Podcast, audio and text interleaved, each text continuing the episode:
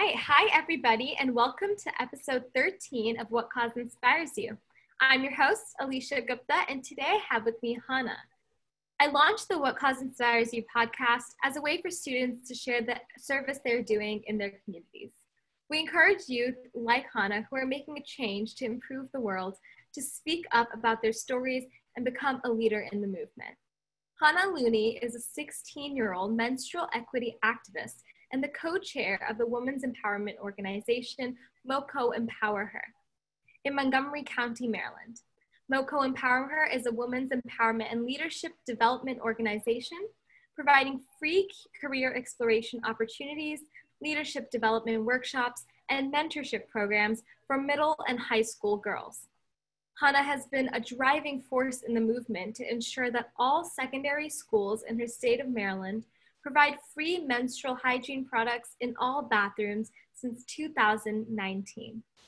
We are recording this presentation and will post the video on YouTube by Saturday and the audio on Spotify by Friday.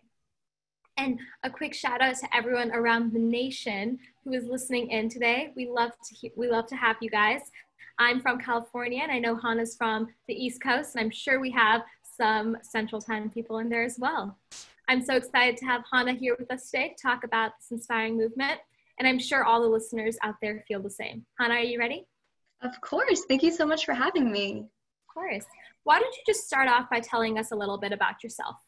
Yeah, um, I think you did a pretty thorough introduction, um, but uh, I my name is Hannah. I'm 16 years old, a rising high school junior. Um, I chair a women's empowerment and activism group in Montgomery County, Maryland, which borders Washington, D.C., so a super, super political place to be. Um, and I'm also a menstrual equity advocate. Um, for those of you who aren't aware of what that term means, um, I advocate for increased access and accessibility um, for menstrual hygiene products. So that's pads, tampons, and anything in between. Wow, that's amazing. And being 16 as an activist definitely does not come easy. And it's not something we learn at school either. So, how did you get started um, as an activist, and what type of activism are you most passionate about? Yeah, so I think like a lot of other student activists, especially those of us who are in high school, I started in uh, student government. Around here, we abbreviated SGA for Student Government Association. Um, but I was super involved in middle school and high school. Um, I ran for class council, I was the vice president. Um, and, you know, I did all of the normal student government things like planning parties, events, um, but it got to the point where students would come to me with questions about uh, why we don't have particular holidays off, or why our standardized testing policy was the way it was, or um, things like, um, yeah, like menstrual hygiene products and why the bathrooms were kept the way they were. Um, and it became clear to me that um, it wasn't an issue of school administration anymore. Um, I've been a public school student my whole life, um, so it's super bureaucratic. A lot of the changes that my students, my friends, my peers wanted to see um, were not able to be obtained through just talking to my school administration.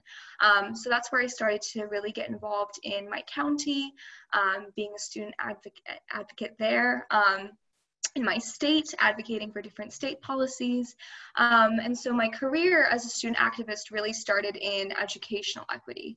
Um, like I said, standardized testing was a huge thing that I started off doing, uh, school lunches, making them healthier, um, having more um, options available for vegetarian and vegan students.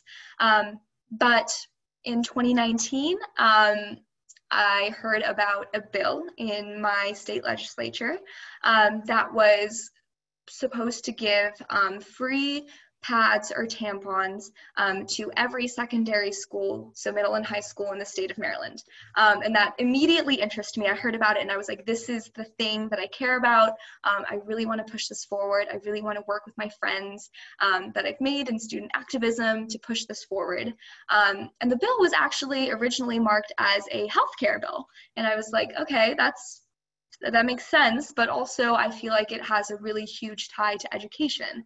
Um, any menstruating student on this call or anywhere else knows that um, if you're on your period um, and you don't have access to a pad or a tampon or whatever it is that you use on that particular day, um, you're going to sit in the bathroom or try to make a trip to the nurse's office. And what ends up happening is that you miss class. Um, so it was really clear to me that there was a disproportionate educational impact on uh, students who menstruate. Um, so that's where I sort of transitioned from educational equity to menstrual equity activism. Wow, that's a lot, and that's that's so amazing. I think it definitely takes a certain type of maturity to not only see a problem within your school administration, but something higher than that. I remember I was actually in student government in my high, um, middle school, not my high school, but you would have people um, running for president, treasurer, vice president, and their whole campaign would be like, healthier snacks or or less less healthy snacks um, or spirit days and things like that. But for someone to actually come up and say that we have a real problem in education reform and in menstrual equity in that field. So all pro- i see an activist and i see a student government um, associate so a future politician in the making. Um, but speaking about that politics, can you tell me a little bit more about the Maryland House Bill um, 208 and what's happened since you started lobbying for the bill? Yeah, um, so like I said, I first started lobbying for the bill in 2019. Back then it was called House Bill 133. Um, so I heard about the bill. I um, organized some friends to go to uh, the Maryland State Legislature to talk to state delegates and senators about the bill. Um, and what ended up happening was there were some financial clauses in the bill that were super, super contentious. Um, so the bill actually ended up dying in committee. Um, so after that, uh, the Maryland legislative session actually only lasts three months. Um, so I spent the next year um, meeting with delegates on their off days, um, talking to them about improvements they could make to the financial clauses, um, making sure that the bill would be introduced and improved in 2020. Um, and it was, and that's the bill that you're talking about, House Bill 208 in Maryland. Um, it was the same thing, providing uh, making all secondary schools, middle and high schools in Maryland provide free menstrual hygiene products in all of their bathrooms.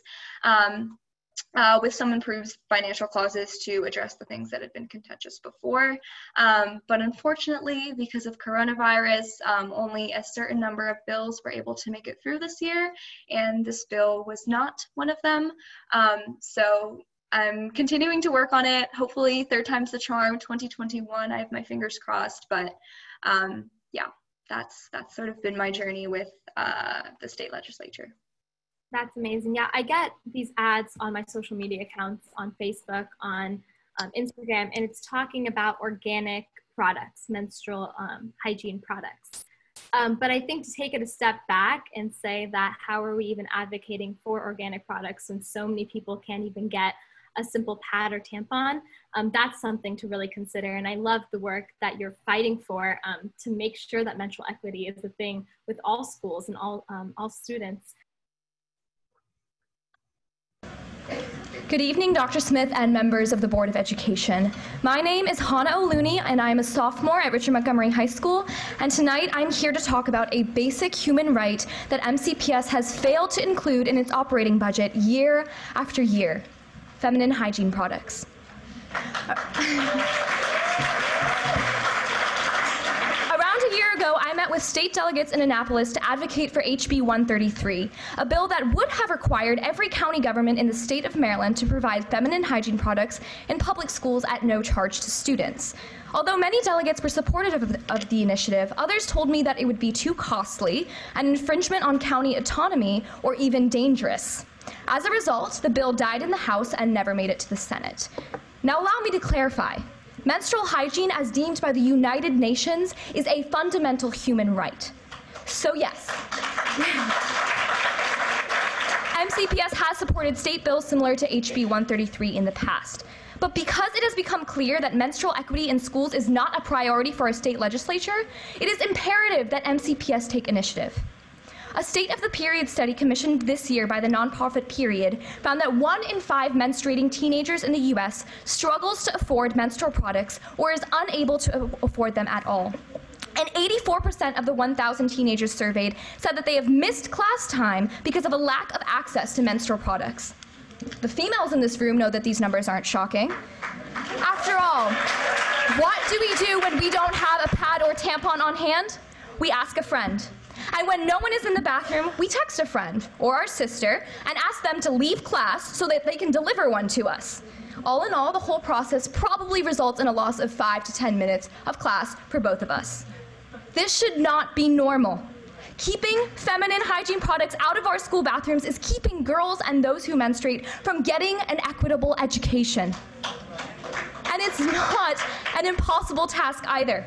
Our neighbor, Fairfax County, established a pilot program this year to supply bins stocked with pads at 37 different schools and found that because, like MCPS, their school nurses already provide pads in their offices, the only real added cost was the cost of bins. Members of the Board of Education, it is baffling that I am giving this testimony today in the year 2020.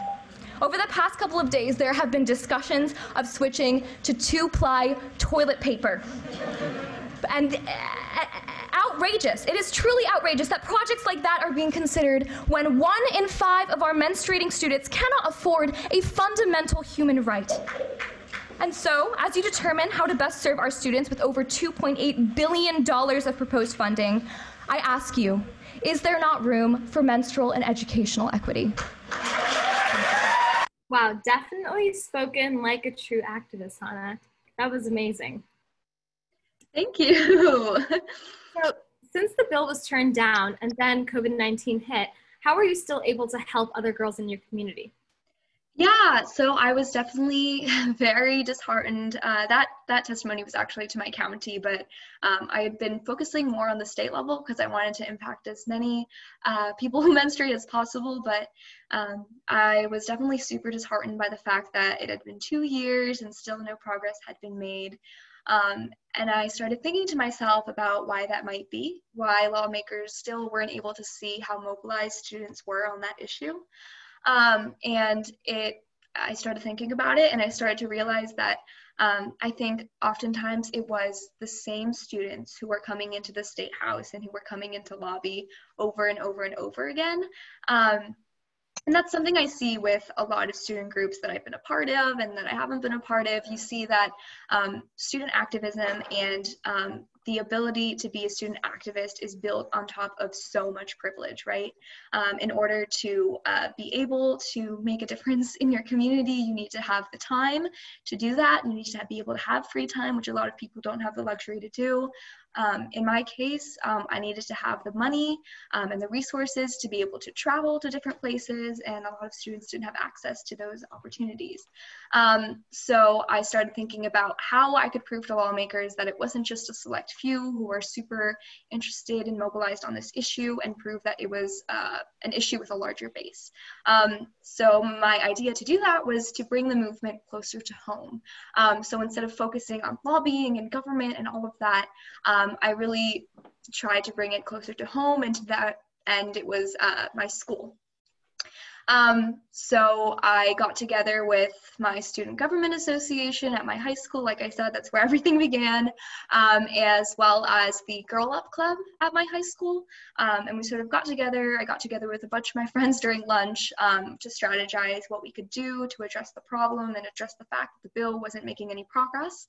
Um, and we, we put together what we called a menstrual equity week of action. Um, so it was a three-pronged approach. Um, we, the first thing was to just educate the students in our high school about the issue of menstrual equity. Um, so defining what that term was, what menstrual equity means, um, talking about period poverty, the fact that um, low income, oftentimes black and brown students and menstruating people can't afford products, um, the fact that government imposed uh, what we call um, uh, a tampon tax is often imposed on feminine hygiene products, making them even more unaffordable for uh, people. Um, so we did a huge educational campaign just on like things like the morning announcements and talking to people uh, just in the hallways, things like that. Um, the second part of the campaign was getting people politically organized, politically motivated, which um, in my mind was the original purpose um, and intention for uh, the week in the first place. Um, so we circulated a petition around my school for people to sign supporting the bill, um, and we set up, with the help of school administration and building services, um, a table in our school where people could come and sit down and write letters to their uh, state delegates, um, urging them to support the bill. And finally, and I think this is the most important part of the initiative we put together, um, we set up a donation and collection system where we had people donate unused, unopened um, pads and tampons, and we collected them in bins, and then we redistributed them throughout the school. Um, so it was sort of this huge three-pronged week of action um, to bring the menstrual equity movement that again had been built on top of so much privilege and sort of um, bringing it back to the grassroots level um, and bringing it to students who were not able to get politically engaged before um, and doing a combination of both education and mobilization and political action. Um, so that was that was pretty cool.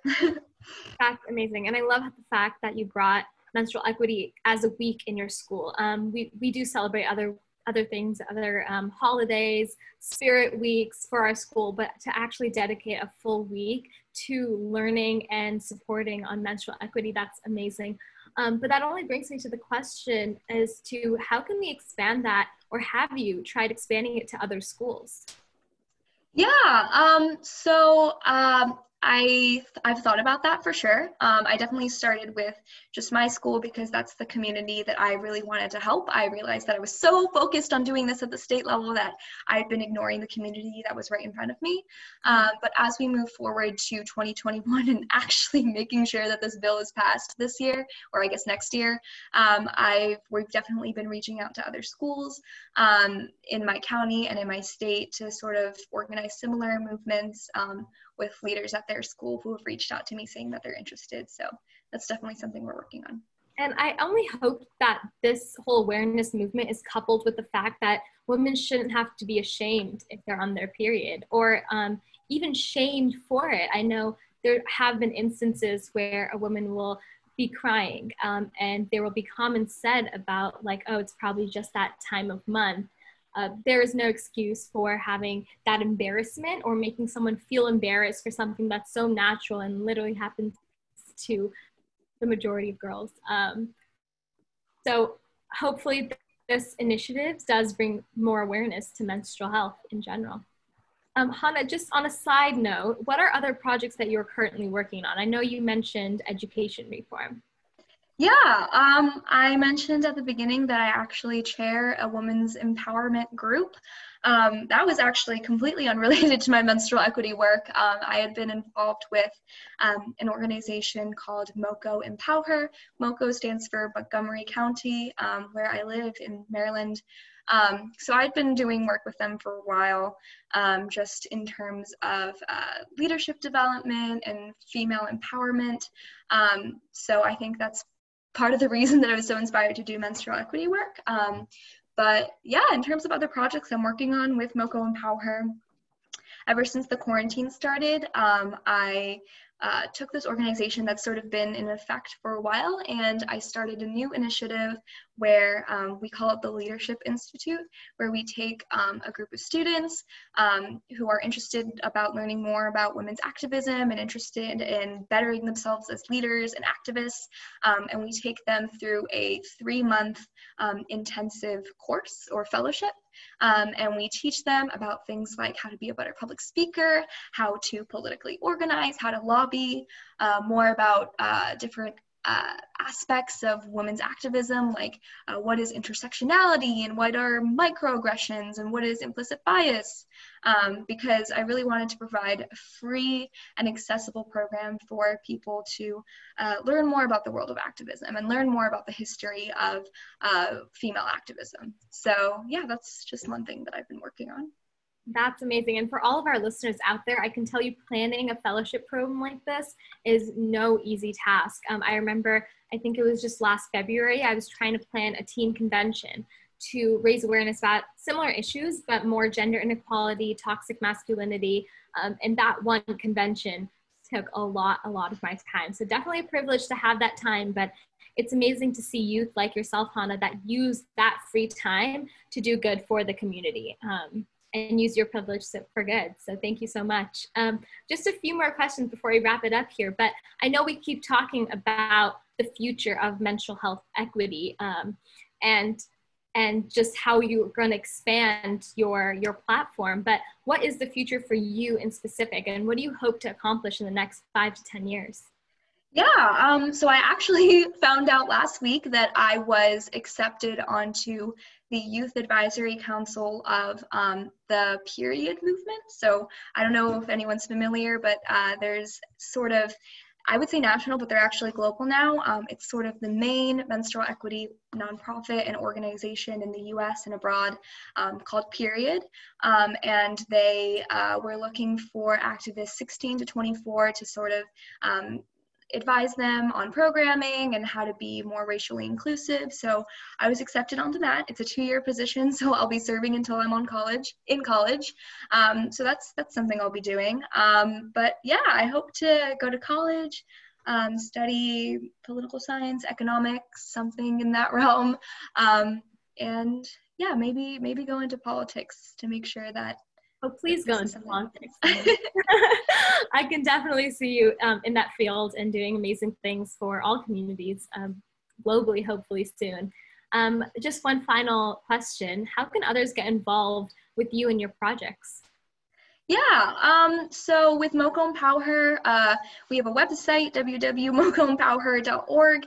It is um, sort of a local organization as implied by the name, but um, now that everything is online, obviously all of our events and programming um, is open to everyone. We do have a couple of people who are outside of Maryland and the DC area, um, so we'd love to have you. Um, I know Period, if you're interested in any sort of menstrual equity work, is a great resource to go to. They're always looking to build new chapters throughout the nation and internationally as well. So if you're interested in menstrual equity work, that would be the organization that I suggest you look into. Thank you so much. And I will be attaching Hannah's Instagram, Twitter, and her email in the chat in case anyone has further inquiries. Um, as a young woman myself, I think that menstrual hygiene products should be provided for free everywhere. And the fact that they are not being provided is so disappointing. So thank you so much for sharing this incredible cause and all the work you're doing, Hannah. Thank you. This was so much fun.